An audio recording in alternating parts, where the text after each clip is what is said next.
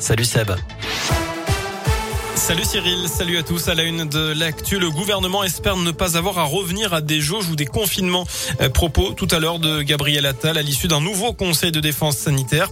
Et pour cela, 3 mesures sont envisagées pour sauver Noël, à commencer par le renforcement des mesures barrières avec le port du masque en intérieur et en extérieur.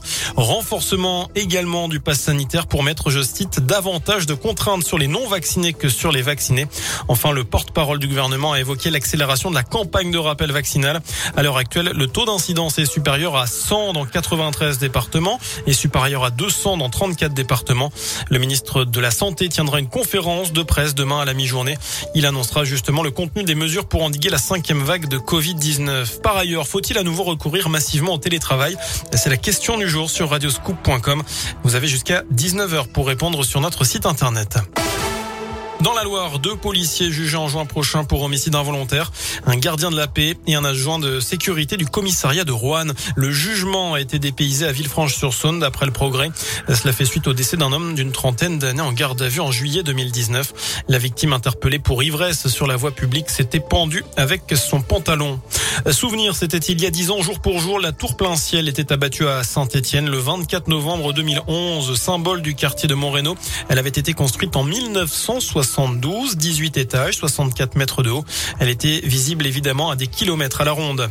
Coup dur pour Wish, l'application et le site de vente en ligne vont disparaître des grands moteurs de recherche en France. Les services français de la répression des fraudes ont demandé la fin du référencement de cette plateforme à cause de la présence à la vente de produits jugés non conformes et dangereux. 90% de produits électriques, 62% des bijoux fantaisie et 45% des jouets. L'accès au site de Wish sera toujours possible uniquement en tapant l'adresse directement. Karim Benzema, condamné dans l'affaire du chantage de la sextape. L'international français écope d'1 an de prison avec sursis et 75 000 € d'amende. Il a été reconnu coupable de complicité. Ses avocats ont annoncé faire appel de cette condamnation. Et puis on passe au sport. L'heure du choix a sonné. Vous pouvez voter pour choisir le nouveau logo des Verts. Le 15 septembre dernier, le club a lancé une démarche pour construire avec les supporters le prochain logo stéphanois. La phase de consultation a permis de recueillir plus de 12 000 avis. Sont suivis plusieurs ateliers avec 42 amoureux des Verts et finalement 3 logos ont été retenus. Vous pouvez les retrouver sur notre site internet et voter jusqu'à dimanche minuit pour élire celui que vous souhaitez. Le foot justement avec la suite de la 5e journée de la phase de groupe de Ligue des Champions. Paris se déplace sur la pelouse de Manchester City à 21h. Une victoire parisienne serait synonyme de qualification pour les 8e de finale de la compétition. Les Lillois, eux, s'en sont rapprochés hier en s'imposant face à Salzbourg. Les nordistes sont premiers de leur poule à une journée de la fin.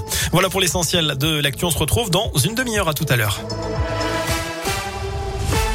Merci.